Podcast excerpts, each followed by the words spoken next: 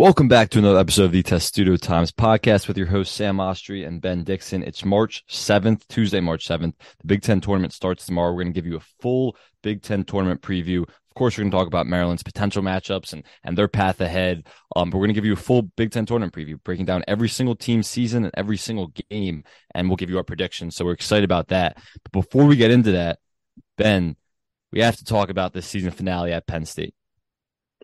Yeah, uh, certainly an interesting one. Um, and Sam, also take take the reins here since you got a little discussed, distracted. Uh, how are you? How how you doing? I'm doing well. I forgot our greetings that we usually yeah. start with. Yeah, of course. I'm doing well. I see you every day, so it's sometimes yeah. like I don't need to ask how you are, but how yeah, true, I'm, true, well. True. How are you? Very true, very true. Doing great. Um, yeah, that uh that Penn State game was uh debacle. It was you know one of Kevin Willard said today it was the worst loss of his head coaching career. He he did say that, correct? He did say that. Yeah, I tweeted. It. it was brutal. I mean, guys yelling at each other post game in the locker room. It, it, was a really bad loss. Maryland was in control, especially just considering the circumstances of how Maryland has played on the road this season. A brutal road team all season long, one and eight in the Big Ten on the road. Your only two road wins all season are against Minnesota and Louisville, two of the worst four or five teams in all power conference basketball. And it seems like you're exhausting those woes. You go up 16 at Penn State, all for it to, you know, come to a really, really screeching halt. I think that's the way I'd, I'd uh, term it now uh, in hindsight. Really tough loss. I know there's there's Maryland fans that still haven't gotten over it. Um, it's probably going to take a while to get over, especially considering the way things panned out here. If Maryland beat Penn State, um, I believe that Maryland would have been the two seed in the Big Ten tournament. Um, now the six it, it, just just a really uh, tough loss. Don't want to get into it too much yet. Uh, what, what, are your thoughts here? I mean, it, it was brutal. It, it was yeah, it's really, it's really it's devastating considering the circumstances because if they win that game, they're the two seed in the tournament. They're not playing on Thursday. They're playing on Friday with a not a much easier path, but you only have to win three games to win the Big Ten championship. Now you have to win four straight days. So that Thursday or Friday thing is really difficult. I will be shocked if the winner of the Big Ten tournament is playing on Thursday. I just would be. It's really hard, especially in this conference where everyone's so even in a sense. No one's that much better than anyone else. It's really hard to win four games in four days in this conference. So it's that double bye was so important, and they had it right in front of them. It wasn't just that they were going in and and that was the circumstance where if they won that game, they were going to be the two seed, and if they if they lost, they ended up being the six seed. It's that they were up 16 with those circumstances. They were up 16 at one point in that game on the road. And that, that's the other thing that you have a chance to change the narrative completely about your season of how you've handled road games because they've been so bad on the road all season. And for the most part, it was getting off to slow starts. It was bad first halves, but it completely flipped in, in, in this game. They had a great, not, they were down 7 2 early, I believe. Yeah, they were down 7 2 early, but then they had a great first half. They were up 35 to 22 at halftime. And it felt like, all right, if they take care of business in the first, in the second half, they finally found the rhythm on the road. They're shooting the ball well. Their offense is flowing. They're locked in defensively. They're, they're stopping one of the best three point shooting teams in the entire country. Everything was clicking. And then the last like seven, eight minutes of the game, they just completely fell apart. They, they blew a huge lead. And, and not just that, they still had a chance to win late in the game. You have three players going up for a rebound, and it's just it's in their hands. It's in Hakim Hart's hand. It's in J- Jahmir Young's hand for a second, and it's knocked out, and it's it falls right into the lap of Myles Dread. Oh no, excuse me, of Christian um of Winter. Winter. Yep. Um yeah, or Cameron Winter. Excuse me, Cameron Winter, and and he just he just makes an easy layup that literally anyone could make because it fell right into his lap. And it was just everything about the circumstance of the game and then how it played out. It was it was a devastating loss, and yeah, it, it will haunt Maryland fans because Maryland Maryland hasn't won at Penn State since 2015. Like this was the year to do it, and they were going to change that uh change that tide and turn that tide under Kevin Willard because all those losses were Mark Turgeon before that, and they just couldn't do it. Really couldn't. Um, that Bryce Jordan Center has turned into not turned into it has been a house of horrors for the Maryland Terrapins men's basketball team, and there's certainly no doubt about that. Um, I wanted to read a line just from my takeaways from that game. I said verbatim, if the Terps were able to get the job done and secure a top four seed, its previous eight road losses would have been forgiven. Even the February 19th breakdown in Nebraska and Wednesday's road loss at an underwhelming under 500 Ohio State team. And uh, you know that was kind of the vibe. I feel like you you alluded to it. It's like, look, you're one and eight in the Big Ten, but if you win the biggest one, and you finish second in the Big Ten. None of it really matters anymore. However, kind of just a, a bigger, you know, picture look at everything. If you win two of three of those games, Big Ten champion. Like It's that simple. Uh, not the two. Uh, excuse me. Maryland finished, I think, three games back of Purdue. But you're right. You're right in that mix. Like it's or, or, four games back at Purdue. I think Purdue was 15 and five, Maryland 11 and nine. But things things can go a little bit differently. Maybe you run away with second place. Think about some of those games. Like yeah, yeah. I think about some of those games too. Like, of course, Penn State devastating, lose on a buzzer beater. But Nebraska, that's a game that you uh, an overtime loss on the road. That's a game that you easily could have and probably should have won. And you were playing much better um at times. What other game is there? Iowa was kind of a loss. Michigan State always felt like a loss. Purdue, Purdue you weren't going to win that game, but they were certainly in it. Um, they had chances, and then early in the season they were just atrocious on the road at Rutgers, at Michigan.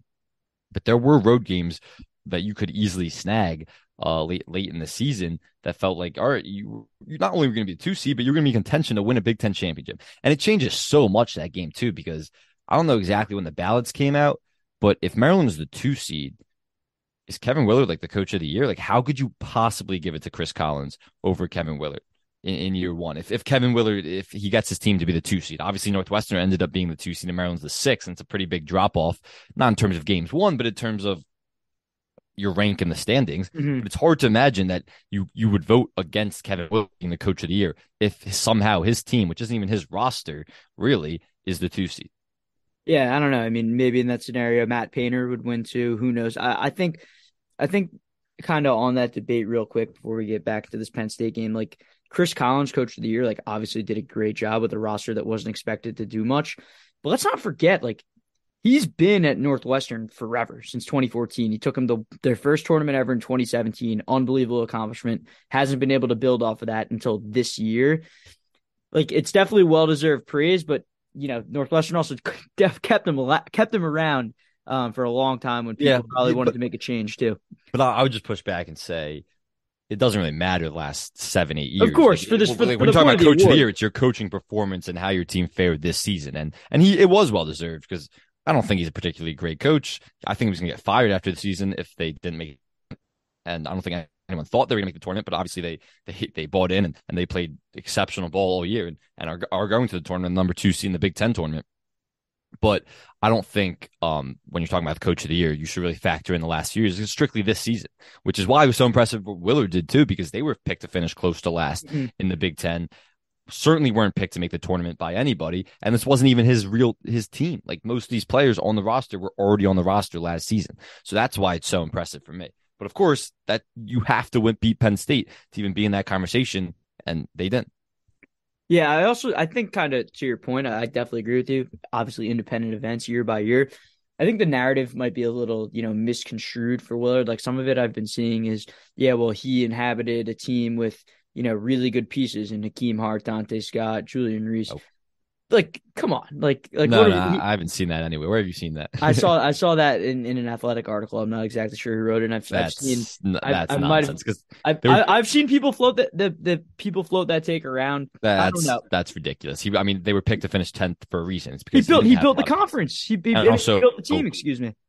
Yeah, and he built a team, and you know, Willard got lucky in a sense because nobody, including him, thought Jahmir Young yeah, would, be, would be, what Jahmir Young is. And speaking of him, it was today it was announced that he was all Big Ten second team, and we don't have to have this debate. He easily could have been uh, he could easily could have been a first team selection for the coaches. Terrence Shannon Jr. got the nod over him, and for the media one, Boo Buie from Northwestern got the nod over him. Easily could make the argument that it should have been Jahmir Young, but nonetheless, second team selection is incredibly impressive, and and I don't think anyone expected him to be as good as he is. So that's that to to the whoever wrote that article's point. That kind of helps them out is that Willard did did get some help with his personnel, but of course he brought Jahmir Young in. The pieces that were in place already were not pieces that you thought would would take your team to the next level, including Julian Reese, who had an up and down freshman year campaign. They've done a phenomenal job with him as the year go, has gone on, and he was an honorable mention guy. So that's that's ridiculous. I haven't seen that notion anywhere, and whoever wrote that is just has not been paying attention. Yeah, I, I I don't know if it was exactly from the Athletic. Might have been CBS. I saw it somewhere there. Like I can guarantee you that. But um, yeah, to to your initial point, I think if Maryland wins that game, I'm not sure when the ballots are due, but I think you know if Maryland's second and projected tenth, and Willard takes that team to finish second in his first year, I think he, at least in my book, would have been the no doubt Big Ten Coach of the Year. But I, I also I also think Matt Painter had a case though too, just given the fact that Purdue wasn't ranked preseason and. Yeah. you know, and I mean, also no one expected Zach Edey to be the best player in the country either. Um, obviously he's been very improved, but I, I wouldn't have had a problem with with uh, the award going in his direction either.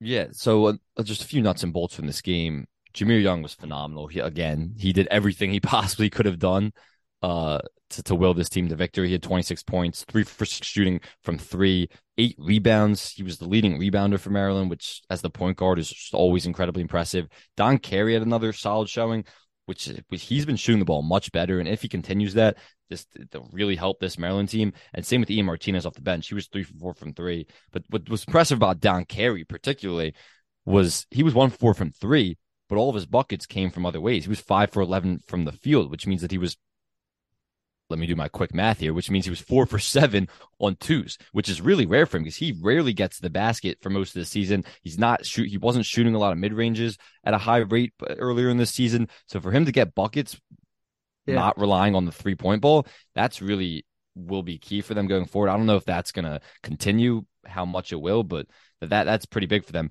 But the negative side is it is Hakim Hart and Donta Scott both really struggled, and this is becoming a routine thing for Donta Scott playing on the road, where he's just has he hasn't been aggressive, he hasn't been good, he's not finding his shots. You know, we know his bread and butter is getting the ball in the mid post and the low post and hitting those hook shots and and going to work and getting mismatches through off ball screens, but also through the pick and roll where he is getting taking advantage of smaller defenders. And Penn State is not a big interior team. So I kind of expected Donta Scott to come into this matchup and dominate it getting a lot of those mid post, low post touches, but he was bad. He was he had one point off a free throw.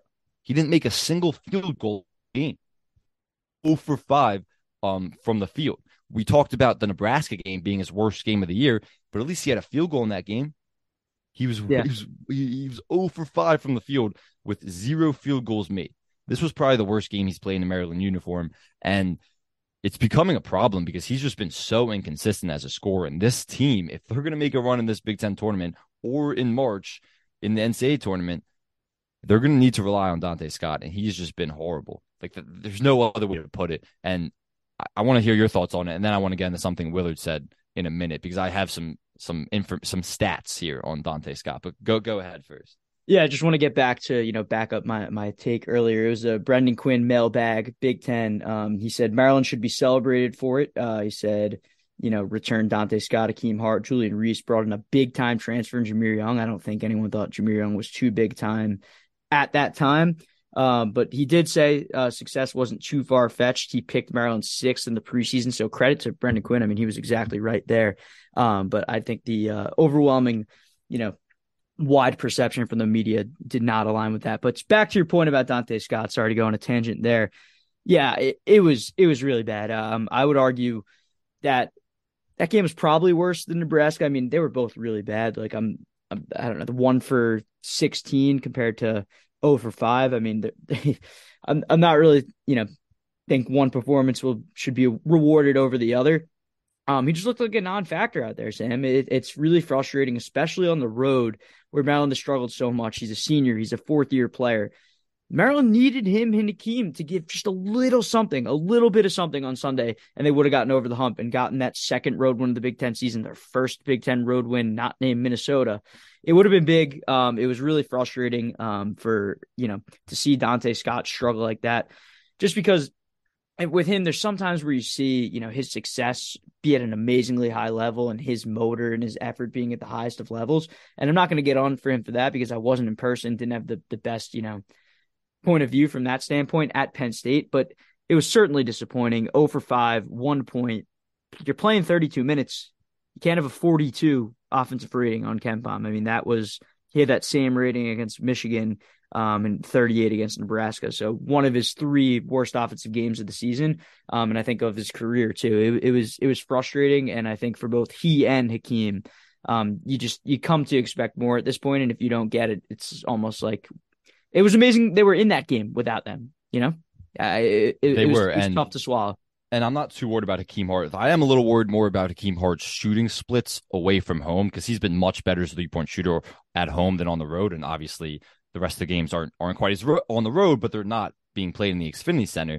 Um, so that that worries me a little bit, but I'm not too worried about Hakim Hart's lack of aggression in that game. I I, I still trust him more more and his consistency more than I would trust Donta Scott because there's sometimes Donta Scott just looks like he doesn't even want to be out there. And you know, it's similar to the feel of how last season ended, where there was a bunch of games down the stretch of last season where last season was more defensively, where he was there was a lot of lapses and he didn't look like he wanted to be out there. But but it almost looks like at this season when but this season they have so much to play for. Last season it was like all right, it was a dud of a season. It was you couldn't blame him for that necessarily. But this season, as as the as it's come down the stretch, he it's it, it's a similar feel where he just isn't, especially offensively, isn't aggressive. But here's what I want to say, um, defensively, because I do think he's a much improved defense defender than last season. And he's way more locked in on defense. No but when doubt. you ask Willard about like what's going on with Donta Scott as a scorer, um, like what can you do to get him more opportunities? He kind of deflects and says, you know, like he's been so good on defense for us. He's been one of our, he's been our best defender. He says all this stuff about how great he's been on defense. He's expending so much energy on defense. He plays so hard.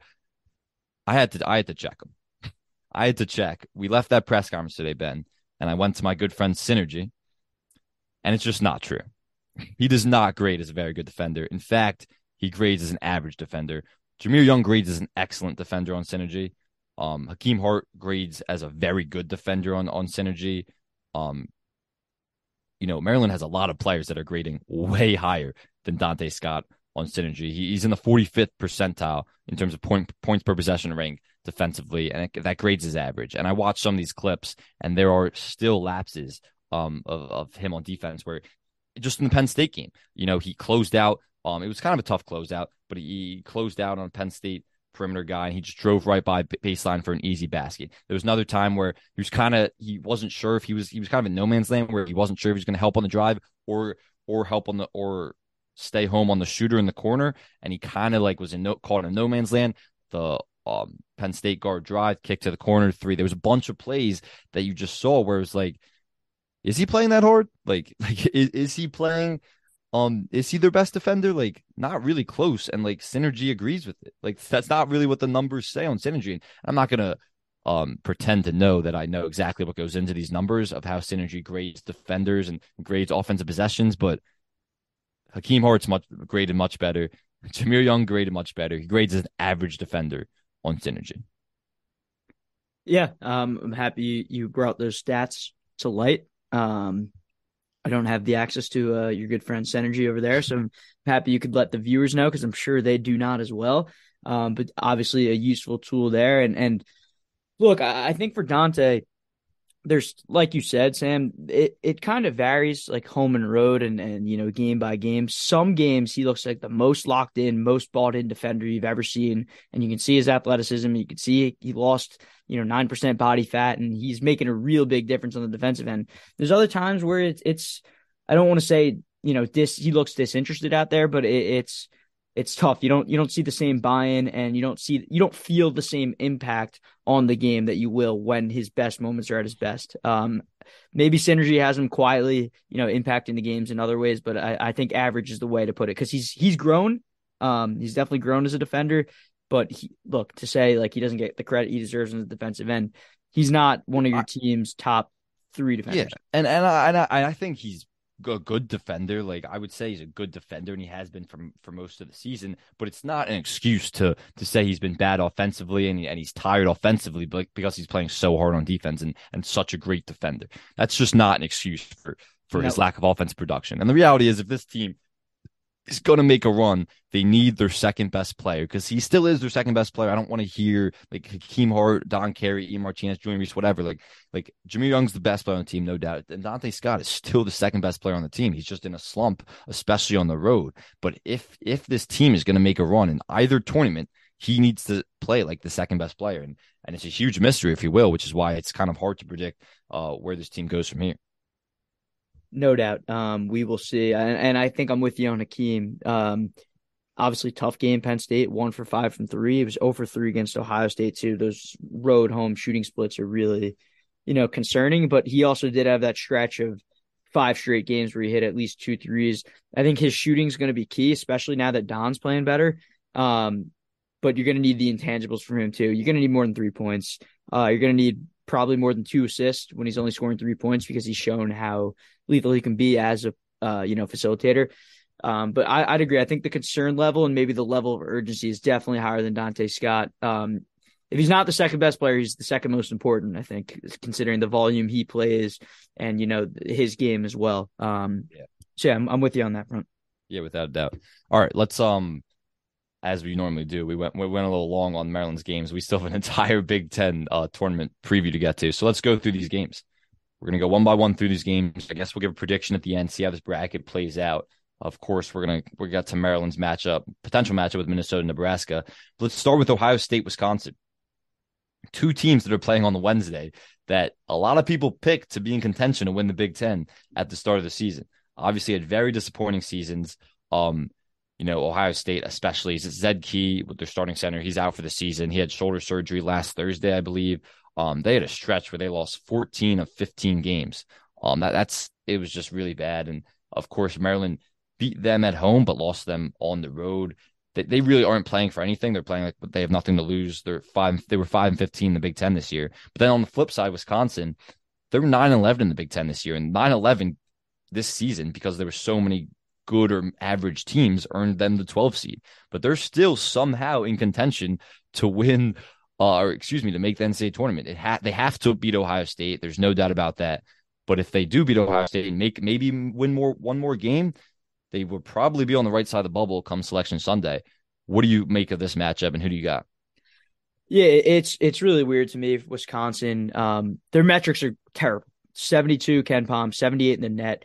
Um, almost always that'll keep you out of the tournament. However, they've they're six and seven in quad one, 11 and 12 in the first two quadrants. Like they have some really good wins. Like they beat a Marquette team on the road. That victory is aging really well. Like Connor is a good freshman. I'm not the biggest Chucky Hepburn guy. He can explode, but obviously inefficient.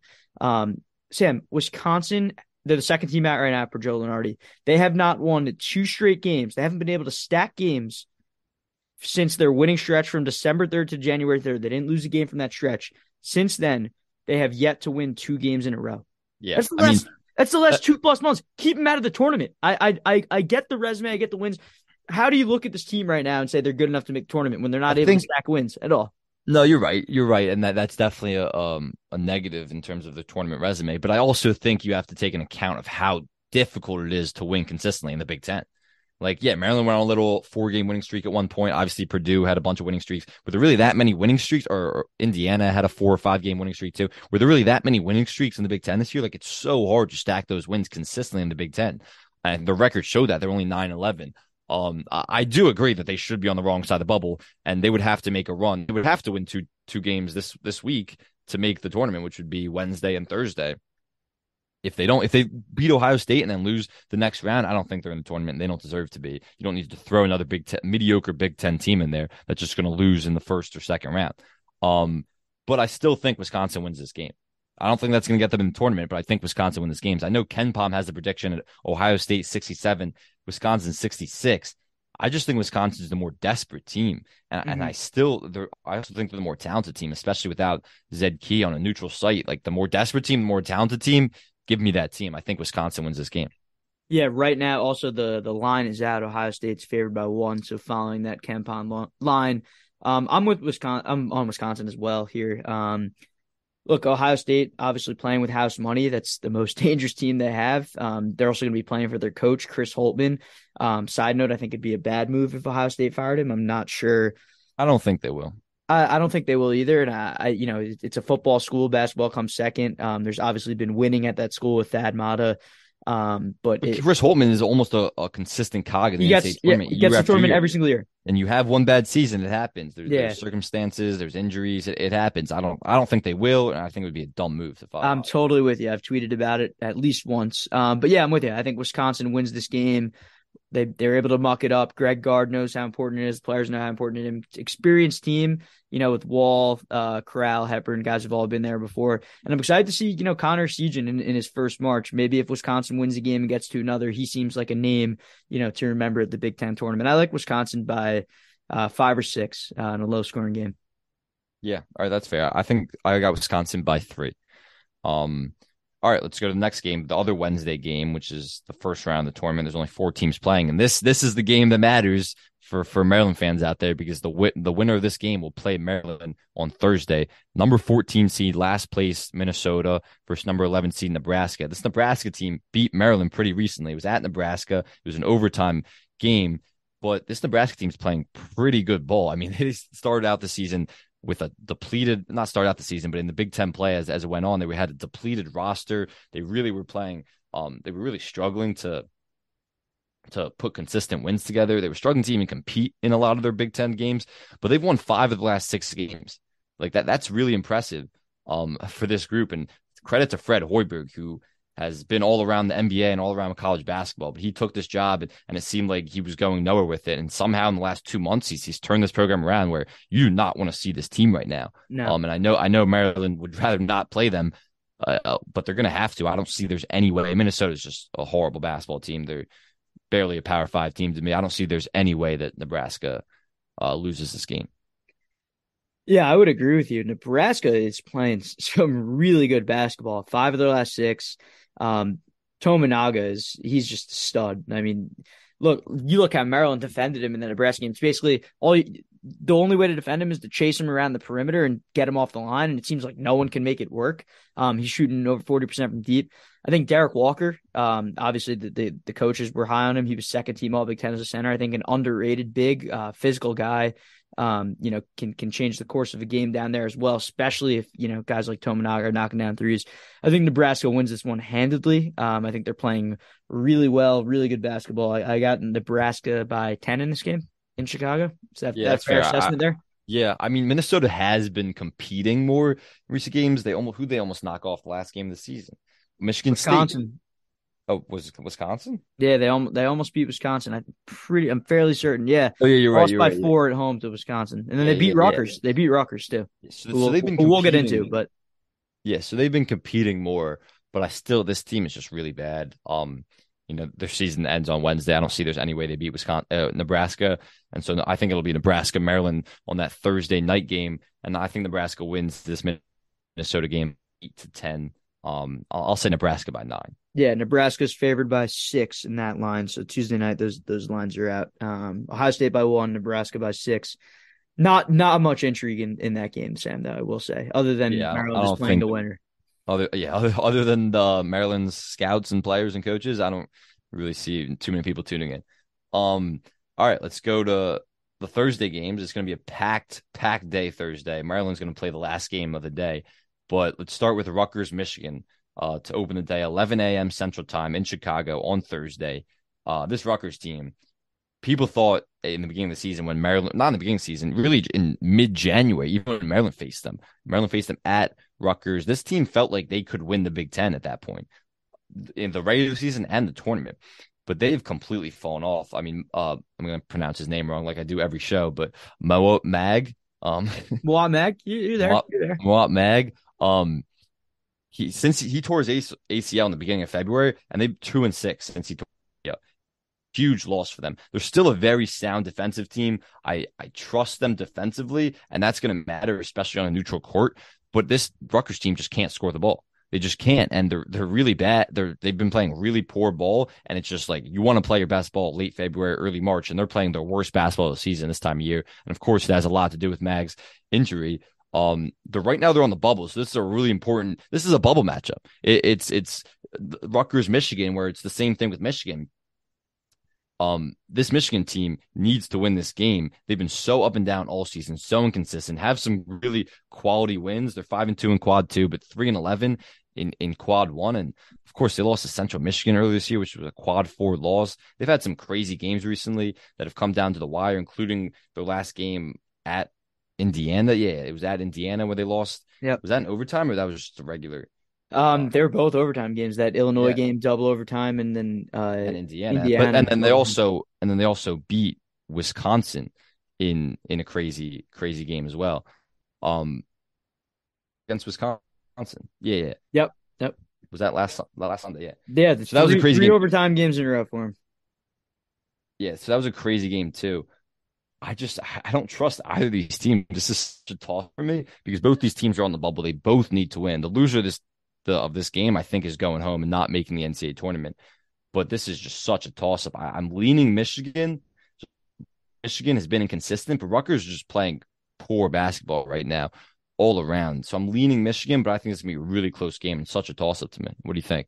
Yeah, I think just for some context here, Rutgers second to last team in right now per Joe Lunardi, Michigan fifth team out per Joe Lunardi. So it does feel like an elimination game and one of, of the sorts where the winner's not guaranteed to get in. Maybe if Rutgers wins, they'll secure that spot.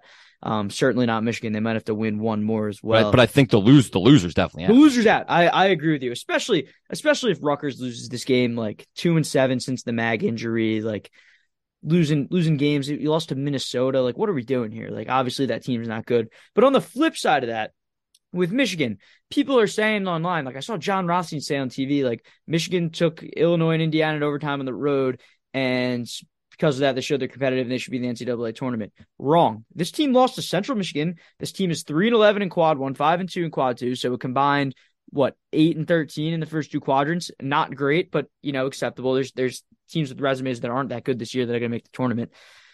Look, we're not giving out participation trophies. If Michigan was in uh, position to win both of those games at Illinois, Michigan was up seven in overtime, I believe, with about a minute or so left, and they choked. Michigan and Indiana, Michigan was controlling that game for a very large part of it, um, and then Indiana came back at the end there, uh, outscored them twenty to ten in the final ten minutes. Like, what are we doing here with both these teams? Is kind of my message. Um, I do like Michigan. I think they're playing really good basketball. I think, oh, obviously you know you're getting with Dickinson. Jett Howard's been a star freshman. Kobe Bufkin's turning into, you know, a star of sorts. I think if he comes back for his junior year next year, he could be one of the best players in the Big Ten. But like, come on. Like I I I I think both of these teams just like, what are we doing here? But however, it is a bubble game. Um, it speaks to I think the weakness of of the bubble this year. I, I know that's a cliche, but you know, we got we got middling Big Ten teams on the bubble this year. It feels like another uh, year where ten Big Ten teams get in, and none of them get to the second weekend. However, um, I I'm I'm a sucker for like the Michigan, like just the aura of Michigan in March. Um, it just feels like they have they have a run in them every year. I think Michigan's going to beat Rutgers, um, and then they'll obviously I think they'll compete with Purdue. Not sure what happens there. I think Michigan wins this one um, by three or four points. Should be a good game. Might be an ugly game. Should be close though my takeaway from that is Ben Dixon anti-participation trophy. No, I like look. I, if if we're talking little league, like participation trophy, like here or there, never gonna hurt anyone. But like that's it's it's you know very similar energy here with you know Rutgers who's yeah no, no off, I'm, and, I'm, Mich- I'm, and, Michigan who's just you know had every chance to get themselves in the field and they, they just keep losing. Close no, game. I'm I'm kidding. I agree. Like let's leave. Like I guess someone who's watched so many Big Ten games this season let's put as little, let's put as few teams as possible from the Big Ten in the tournament. Nobody needs to watch these mediocre teams in the tournament. Just nobody needs to. Like Rutgers should not make the tournament. They've been like the committee should value how you're playing this time of year. And yeah, they suffered an injury. It was a huge injury, but you're playing your worst basketball this time of year. Leave them out, especially when they lose to Michigan. They will be. Same thing with Michigan. Like you don't need 10, 9 teams in the Big Ten. In you know, last year I I, I thought it was a good idea because I thought the Big Ten was the best conference in basketball last year. There is no argument to be made that the Big Ten is the best conference, even close to it this season. Um, I'm putting the SEC, I'm putting the Big 12 over it. Maybe even the Big East, you can make an argument, especially at the top.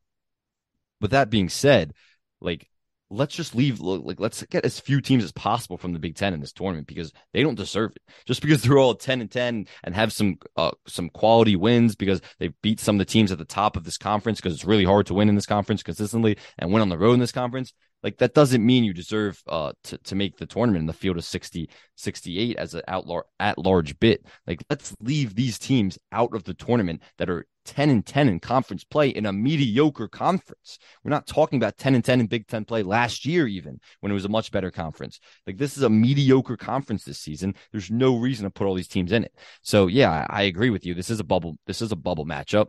The loser is out. The winner, if it's Rutgers, they're probably in. Um, if it's Michigan, they might have to do a little more. I don't know, but for this game, I think Michigan wins.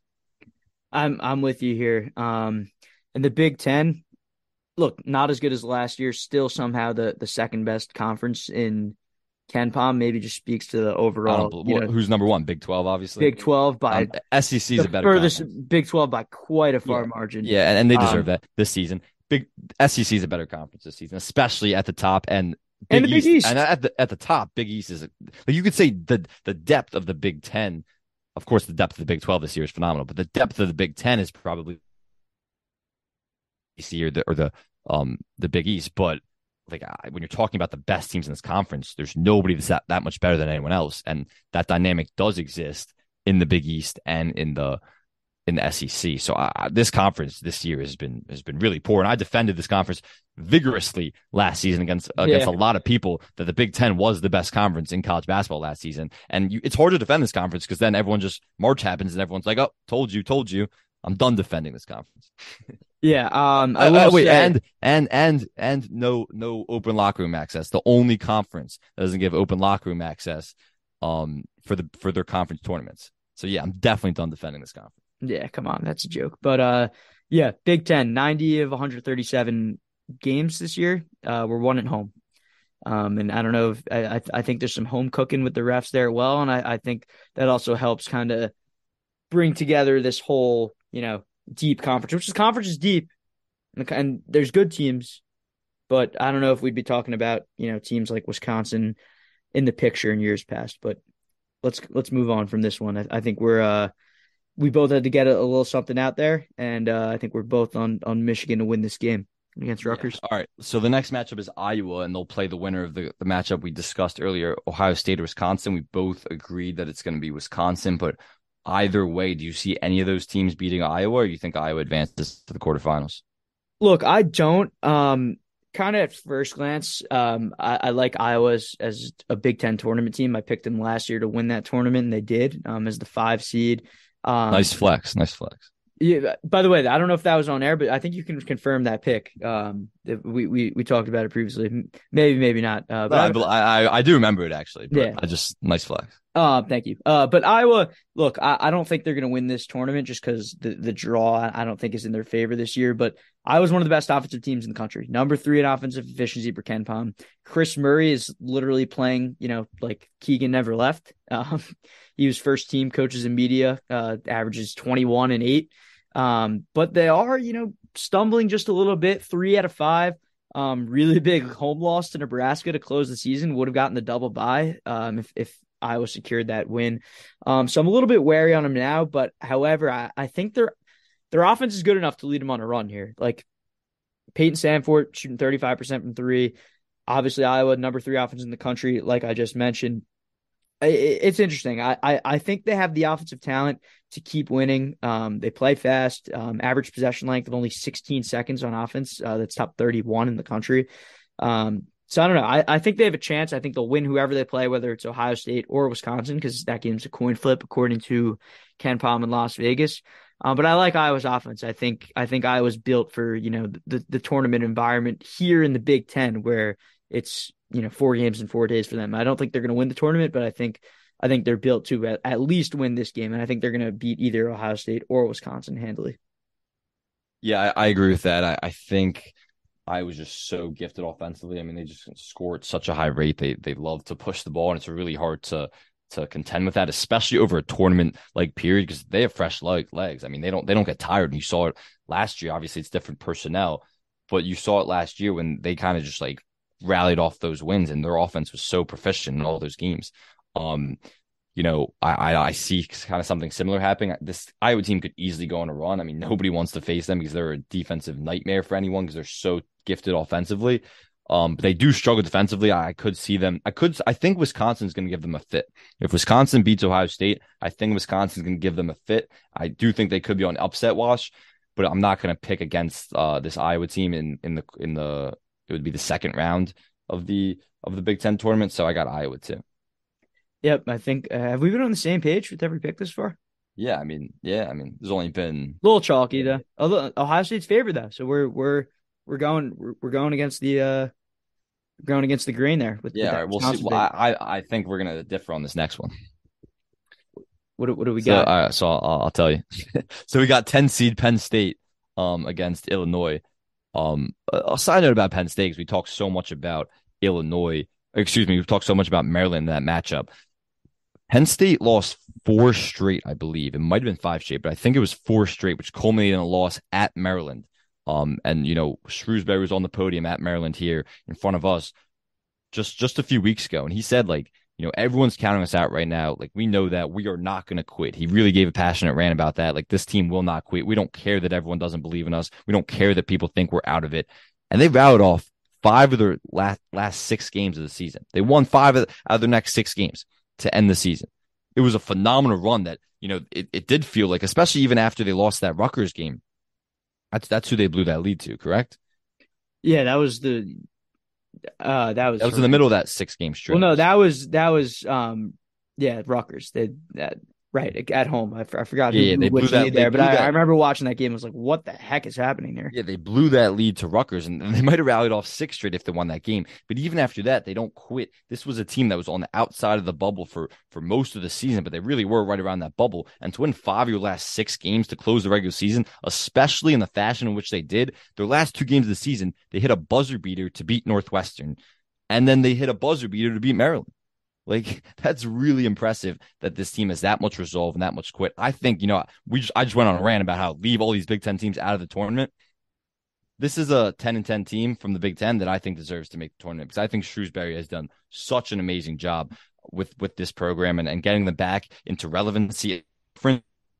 And I think they deserve to make the tournament. I do think there's a chance they can make it even losing this game to Illinois, but if they beat Illinois, there's no question about it. I do think this Penn State team is still desperate. That's kind of why I thought Penn State was going to beat Maryland because this Penn State team was more desperate. Because if they lost that Maryland game, their season was over. They weren't making the tournament. But the way they battled back, they were down 16. This team just does not quit. They're a phenomenal shooting team.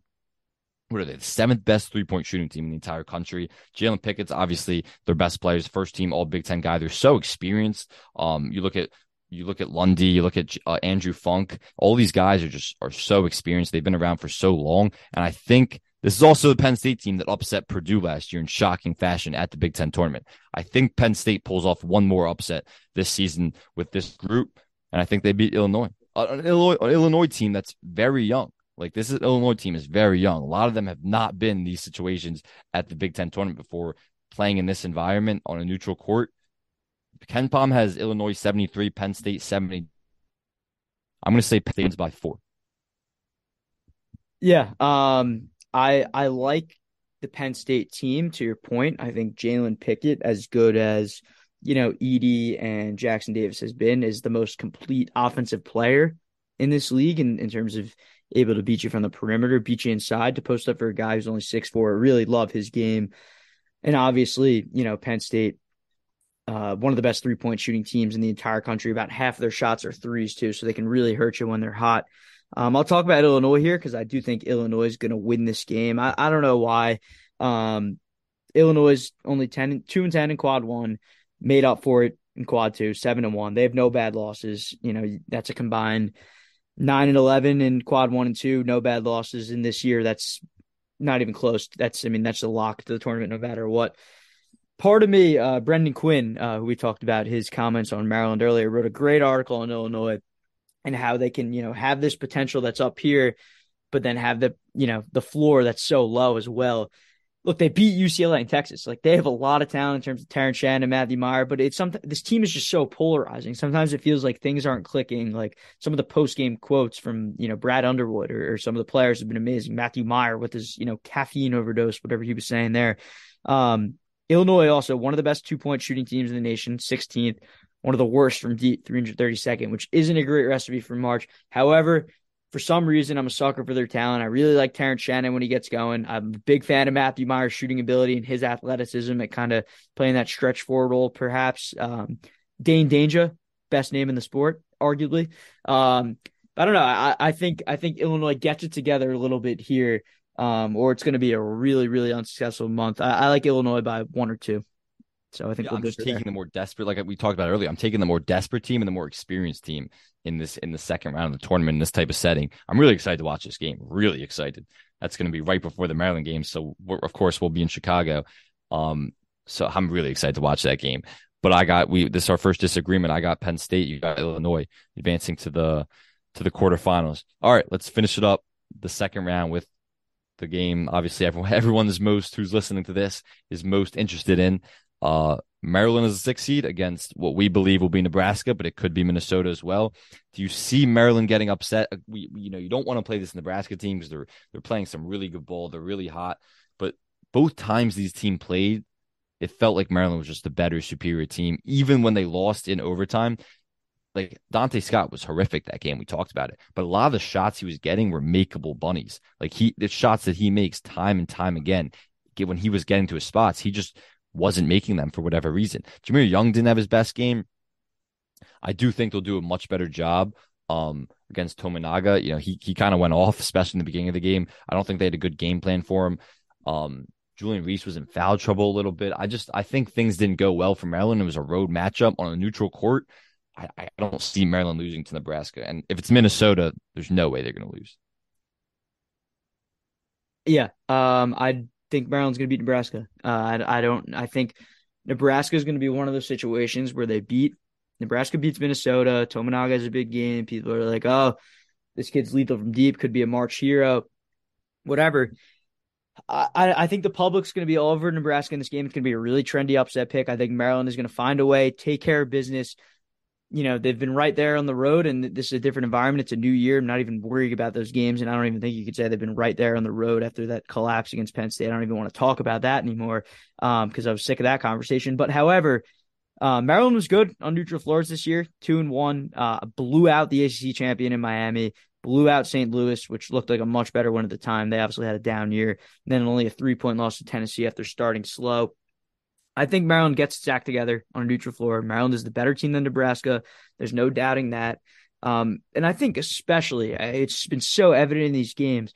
There's one thing. Um, who what was the guy's name? Wilhelm Breidenbach, the guy with the goggles who comes in.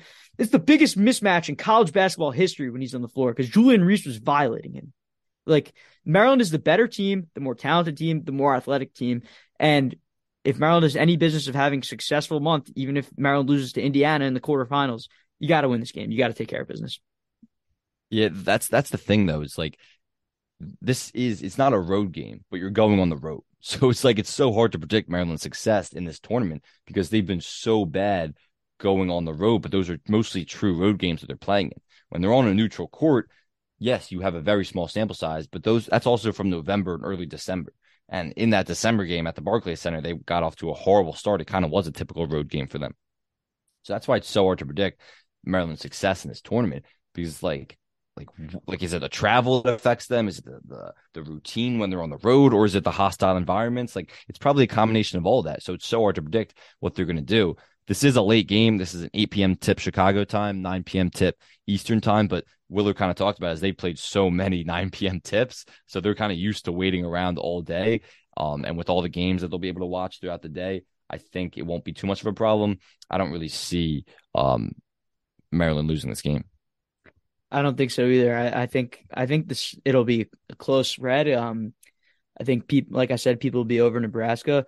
Could be close, but um, not exactly sure. Uh, we will see. I don't, I don't think Minnesota is going to give Nebraska any problems. I think in the first half, especially when Maryland's slow starts have been bad on the road for a team that's fresh in Nebraska, they, they, probably won't be feeling much fatigue after only one game and the day after. Um, it's it's dangerous there. I think that's something to keep in mind. Yeah, definitely. All right, let's go to the next day. This will be the quarterfinals on Friday. Um, obviously, there's no matchup set for this day, but assuming based on our picks, it would be Purdue getting the winner of Rutgers or Michigan. We both picked Michigan. Do you have either of these teams? Do you have Michigan upsetting Purdue? What do you think? No, I don't. I think I think Purdue. Look, Purdue struggled a little bit, four and four after starting twenty two and one. Um, Torvik's got that great feature you can use, bartorvik.com, where you can see who's been the best teams in the country from said point. Um, since that first loss, Purdue's only been 27th best in the country. But look, I, I think Michigan and Purdue will compete. Um, what did they only play once this year? Uh, Michigan won 75-70 on January 26th. Or yeah, I, I just I don't know. I, I don't see Michigan being good enough. Even if it's a close game, Michigan hasn't proven that it's good enough down the stretch to take over those games because they had those chances in Indiana and in Illinois. Um, I think Purdue's going to start to hit their stride a little more. Two wins to close the season, um, albeit close scares against Wisconsin, Illinois. That's just life when you have the target on your back. Um, I, I, think Purdue gets it together and wins that game. Um, did you ask me about that other game, Michigan State? No, no, I've, I haven't. We haven't gone All right, yet. all right. Sorry, this- got, this- got a little ahead of myself. I, Yeah. I think, I think, I think Edey's gonna have a good Big Ten tournament here, though, for Purdue. Yeah, I, I agree with that. I would say I think this Purdue team is really fraudulent. I don't think they're winning this Big Ten tournament title, and I don't think they're making a run in March. You know, we we've seen the four and four in last eight games for a reason. They've kind of been exposed based on you know the the game plan, the blueprint. If you have the personnel is out there to shut down Edey because he doesn't really have too much of supporting cast. You have to make Purdue's supporting cast beat you, and most of the time they won't. And then that's kind of the formula for beating Purdue that we've seen a lot of teams have success with. I I would say Michigan isn't the team to upset Purdue in this tournament, but it wouldn't shock me if they did either. It wouldn't shock me if Purdue doesn't win a game in this tournament, but I'm not going to predict that. I'm, I'm going Purdue to advance to the semifinals. Yep, I think we're uh, we're on the same page there. Though uh, Michigan, Michigan could give them a game. You know? Yeah, no, I agree with that. All right, so let's go to the next one. We got Michigan State, and we both have Iowa advancing. Michigan State, Iowa. Michigan State, I thought long and hard about winning this entire tournament, but it's it's again, it's another team that hasn't put together consistent stretches throughout the season. You could say that about almost any Big Ten team. Is you know, there's there hasn't been too many stretches where it's like, okay, this team looks like they're the best team in the conference. But I thought that for a second with Michigan State. I think they have the personnel. They go through some. I mean, this last time Michigan State Iowa played was one of the best games of the season. It was obviously the the epic collapse um on Michigan State's part, right? Yeah, yeah, yeah. It was it was the epic collapse on Yeah, Michigan the, State's the, uh, part the Fran McCaffery epic stare down that changed yeah, the that- course of the that- college basketball season. that led to a crazy run. And Michigan State's offense was phenomenal in that game. Obviously, it was a very high scoring game. But Michigan State's offense most of the season has gone through serious lapses where there's like four, five, six minute stretches that they just really struggle to score. So that worries me a little bit. But I think in this rematch, Michigan State would have a much better defensive game plan for Iowa. I got Michigan State beating Iowa, advancing to the semifinals to play Purdue. Me too. I'm I'm with you on that that Michigan State thought process that I thought long and hard about and win the tournament. I uh, won't get into that winner prediction yet. Um, but yeah, I like Michigan State. Um, they've won two straight heading into the tournament, three of four.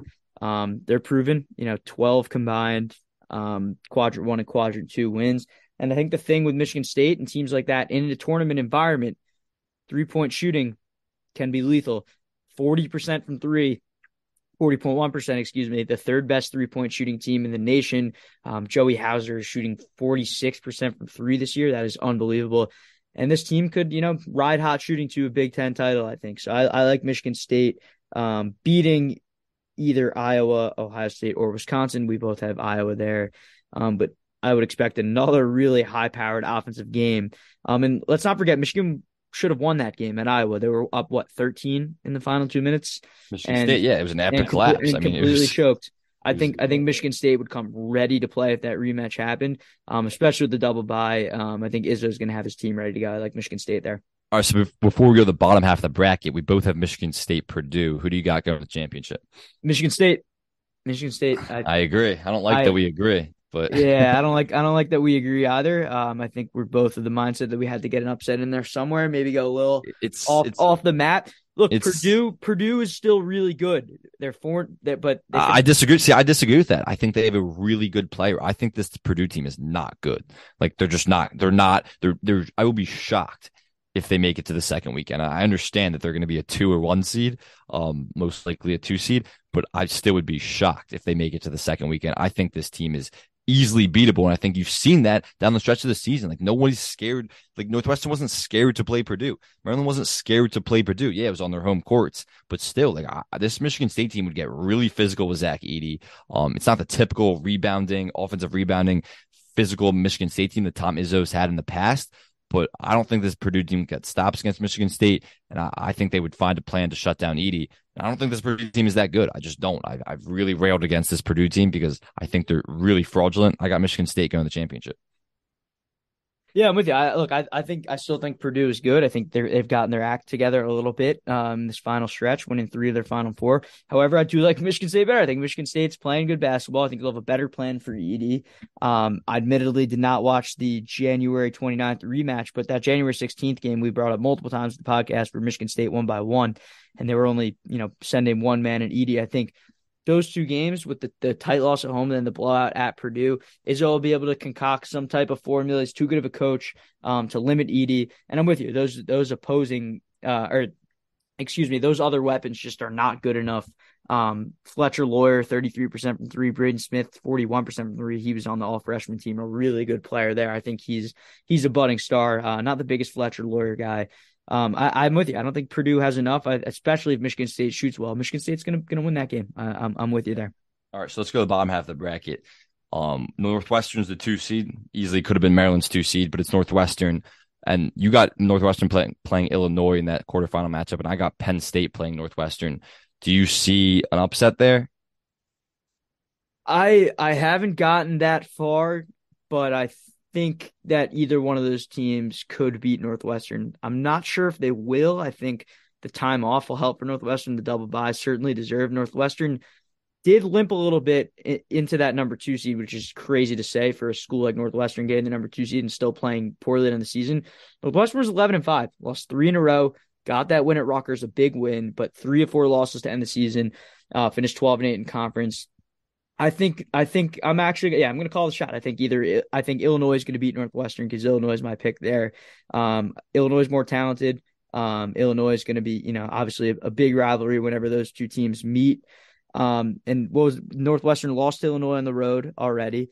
Um, and they beat them at home. So they split. It's a rubber match between those two. I, I like the more talented team there, which I think is Illinois um, in that situation. And look, Northwestern is secured whether they lose to Illinois in that game or Penn State in that game. It's not going to change the seed line in the tournament. It's not going to change anything. They just won't be going to the Big Ten semifinals, which is completely fine. Northwestern's had a great, uh, great year. I think their success is probably sustainable for a win in the tournament, depending on a draw. Um, but I like Illinois to beat Northwestern and, and head to the semis there. Yeah, I agree that if it's either either Illinois or Penn State, I'm going to favor them in that matchup. I don't think um, this Northwestern team, despite there being a two seed, despite Chris Collins having a great season, which we talked about earlier in this entire Northwestern team, I think they're very beatable. Um, and I, I think this team doesn't win a game in the, in the Big Ten tournament. Of course, it wouldn't shock me if they beat Illinois or Penn State, but I got that's a really good 7 10 matchup. Like I said earlier, that Penn State Illinois matchup. I think either of those teams could make the semifinals.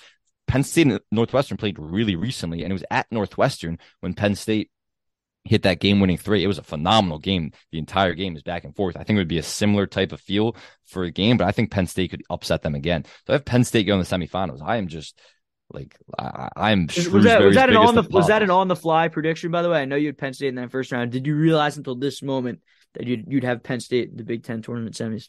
No, absolutely not. I think I'm just look at this bracket, but like, but I also like.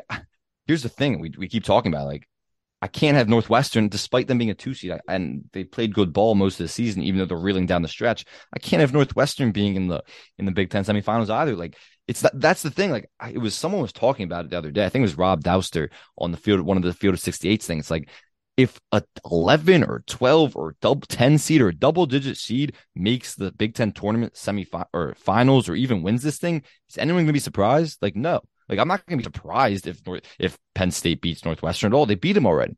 Like nobody's that much better than anybody else from the two seed to the ten seed. So it's not like yeah, that wasn't on the fly prediction, but I, like it wouldn't shock me at all that that's that's a really even matchup. I don't even know who would be favored necessarily because the seeding means nothing to me. Like the, these teams are all separated by a game. Like the seeding, the, the, the, the seeding means nothing to me. So yeah, I got Penn State in the Big Ten semifinal. Yeah, I, I respect it. I love it. All right, let's go to the Maryland Indiana game. Um, really tough draw for Maryland. I think this Maryland team was capable of making a serious run. And if they had a different path, even against Purdue towards that top, if they were like an eight seed, um, towards that top of the bracket and they had to play Purdue in this round, I would be confident in Maryland making a run. I mean, we're going to talk about who we have winning this thing, but I have Indiana winning the Big Ten tournament this year. And I think Indiana is the best team in this conference. I think they're the most talented team in this conference. I think they're playing good basketball. And I don't see Maryland knocking them off uh, in the quarterfinals, especially when Maryland's coming off. You know, Maryland plays really fast. We talk about it all year. They play fast. If they're going to be successful, they're going to be pressing at a high rate. They're going to be tired. Like they just are. And when they're playing the night before and then they're playing less than 24 hours later, it's going to be tough. And Indiana's going to be well rested. Maryland beat Indiana the only time they played this year, but it was in College Park. Maryland's a whether it's neutral, road, or at home. Maryland is a completely different team at home or away from College Park. So I don't see Maryland beating Indiana again. They did a great job doubling Trayce Jackson Davis all game. Julian Reese had a phenomenal game defensively against him, and it was a sound game plan. They also were doubling Race Thompson a lot. They had a great game plan. I think Indiana can kind of exploit their game plan and go back and watch that film a little bit. I'm going to take the more talented team off a day of rest. I think Indiana beats Maryland um, in the quarterfinals, and it's Indiana Penn State in the in the semifinals. Yeah, this is this is kind of a brain pick for me. I, I just don't see Maryland beating Indiana twice um, without losing to them this season. Um, I don't know why. I think it'd just be hard for me to make that pick. Um, Maryland does rank higher in Ken KenPom by 10 spots, so Maryland will be favored to open up that game um, if it happens. Um, but I, I would expect that that line and, and, people to kind of favor Indiana after that. I think it could be one of those situations similar to what I mentioned with Nebraska. If Nebraska can pull it off against Maryland, let's say Maryland wins that game. Maryland has, I think, the advantage of they won't be fatigued yet and they might have momentum from playing the day before, can carry it over to a quick start. And, you know, on neutral floor or in away games, excuse me. I mean, we really haven't seen Maryland have fast starts. Um, that Penn State game was kind of the exception, um, where Maryland went down 7-2 and then rattled off a, a crazy run. Um, I, I like Indiana, but I think it's going to be a really close game. Like I, I think this could be if Maryland and Indiana play the rematch. I, I, think it could be a one point down to the wire type game. But um, with my brain here, I'm I'm picking Indiana. Yeah, like like you said, it's going to be hard for me to to pick Maryland to beat a more talented Indiana team twice in a season, who has the best all around player in that matchup, Trayce Jackson Davis, who Willard's praised all season. Um, I, I really thought this team, and I still think it's possible that they can they could make a run to somewhere towards the finals, but they just got a tough draw. And look, yeah. if they beat if they beat um Penn State in the last game, they don't have this draw. But facing Indiana, who I think is the best team in this conference, I think is going to win the conference in the second round, or excuse me, in the quarterfinals that's just tough. And so I got Indiana. So all right, so let's finish this up. You have we both have Michigan State in the championship. I got Indiana Penn State in the semifinals. You have Indiana Illinois, I believe, right? Yep, Indiana Illinois. Yeah, I already said it. I mean, I just talked gave a whole rant about Indiana and how good how good I think they are. I got Indiana in the championship, and then I got Indiana beating Michigan State uh, for the Big Ten title this year. All right, so we got the same final. Um, I got Indiana beating Illinois as well. I think Illinois will probably be at, running out of gas then. Um, and, and, I think Trayce Jackson Davis will, will, have his way with that uh, Illinois front court. Um, Dain Dainja's a big body, but uh, and, and, Coleman Hawkins obviously a very good player as well. I think Trayce Jackson Davis will be by far the best player in that game though, and and have his way on semifinal Saturday if that happens. And I think Michigan State uh, will win the Big Ten tournament. I didn't really have this realization until today, but look, I like this team uh, number 17 team in the country since February 1st. I think Tyson Walker is a different player this year at point guard for Michigan State than he was in his first year last year, coming over from Northeastern. Um, I like him, Joey Hauser, AJ Hoggard, um, guys who can you know really shoot the ball, make a make an impact with their playmaking as well. Um, I don't know. I I think I'm I, I kind of fell for this Michigan State team a little bit. Uh, wanted to be a little bold with the prediction. Didn't want to give something too chalky here. Um, but yeah, I, I don't know. I, Michigan State's my pick. Um, excuse me, Hoggard at the point, and then uh, Tyson Walker at the shooting guard. Sorry, I, I, missed that one up there. I think the key here for Michigan State is they're going to need something from Malik Hall, kind of the uh, the up and down uh, senior player for Michigan State has looked like a star at times, and then has come off the bench for most of the season and, and kind of not at others. Um, so I think he's going to be the X factor there. Um, I just think Michigan State finds a way to get it done. It, it's hard. It's hard for me to actually go in and, and give you the X's and O's of a game that only has what like a five percent chance of happening or something like that um, in the title. But uh, look, I got I got in, I got Michigan State. I, I, like this team. I think they're uh, they'll be clicking at the right time heading into Chicago. Yes, yeah, so you got Michigan State. I got Indiana. Um, let me just read the the odds. We didn't give that crazy picks out here of the odds of the uh, according to DraftKings, to win the Big Ten tournament title. Purdue is by far the favorite at plus 160, but we neither of us see that any value in that. We think, like we've said many times, we think they're a little fraudulent. They're not going to win this tournament. And then Indiana is the second favorite at plus 450. That's who I have. And then the third favorite is Michigan State at plus 600. So I have the second favorite winning, and and you have the third favorite winning. Um, and then Maryland's plus 700 as the fourth favorite. And then it's Northwestern plus 950, Illinois plus 1200, Iowa plus 1600, Michigan plus 1800, et cetera, et cetera. Um, so Maryland has the best, excuse me, the fourth best odds um, to win the Big Ten tournament. That Indiana Maryland game is going to be a phenomenal game, assuming Maryland gets by Nebraska or Minnesota. But if Maryland beats Indiana, I think they're certainly going to the finals, and I could see them winning it. Um, like this Big Ten is the tournament's going to be like the regular season. You don't know what's going to happen. You just don't. Every game is going to be so chaotic and so wacky, and there's going to be so many upsets, and you just don't know what's going to happen. Um, so my prediction is Indiana, and yours is Michigan State. But if they beat Indiana, they can make a run. Penn State could make a run to the championship. For all we know, Minnesota could make a run to the championship. No, I'm, I'm going to stop you there. No, I no, I'm kidding. That's ridiculous. But but but pretty much everyone else except Minnesota. Um, it's going to be a crazy week in Chicago. We're flying out tomorrow night uh, we're recording this on Tuesday night. We're flying out tomorrow night on Wednesday night. We'll be there all day Thursday. Of course, Maryland plays the last game of the day on Thursday, and we'll be there as long as Maryland's in it. I think the plan as of now, um, we didn't really talk about this since the schedule came out because we're gonna it's gonna be late games, so we're gonna be at the United Center in Chicago until pretty late at night. But I think the plan as of now is to do um, either that night or the next morning do a mini podcast episode, kind of just breaking down Maryland's game and the rest of the Big Ten bracket as a whole. Um, every day that Maryland plays in it, I believe. So certainly after Thursday night, and then probably after Friday. Um, it'll probably be released the next morning, but we'll play that by ear. But just stay tuned for all that stuff coming out later in this week. Um, it's going to be a fun week in Chicago. Yep, no doubt. Uh, I want to drop one final piece of intel for the uh, Maryland fans worried about the single bye. I will say, out of the last five Big Ten tournaments, so dating back to 2017 because the 2020 tournament didn't happen. The seed winners: number five Iowa, number two Illinois, 2019 number one Michigan State, 2018 number five Michigan, and 2017 number eight Michigan. So three teams under four. So you're telling me there's a chance?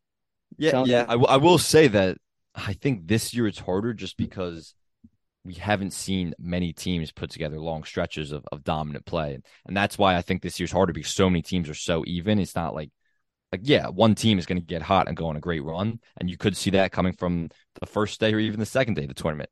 But you know, every team is so even, and and the, any team could beat any team on any given night. It, it, it would be, I think, it's going to be tough for a team playing on Thursday to win. But it, if I was going to pick a team from that day, it would certainly be Maryland. I'm with you. Maryland or Iowa, one of the, one of those two. Yeah. All right. Well, we'll stay tuned and we'll we'll be heading out to Chicago tomorrow and we'll talk to everyone in the coming days. Stay tuned to our coverage all week. It's, it's the most fun time of the year.